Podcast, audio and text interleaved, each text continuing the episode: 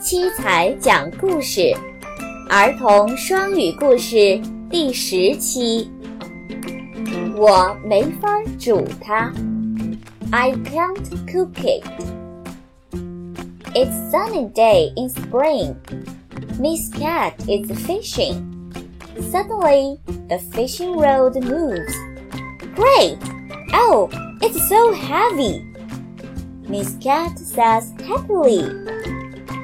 这是春天里一个阳光明媚的日子。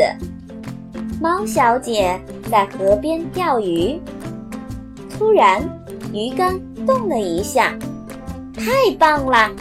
猫小姐高兴地喊着：“哇，好重啊！” The fish is plucked out of the river. Oh, a big fish! How big the fish is! She cheers, but she puts the fish into the river and goes on fishing. 鱼被拉了出来，哇，一条大鱼！这条鱼可真大呀！猫小姐欢呼道。但是， 她又把鱼放回了河里，继续钓鱼。At the same time, Mr. Horse goes by and sees it. Why do you set it free? he asks.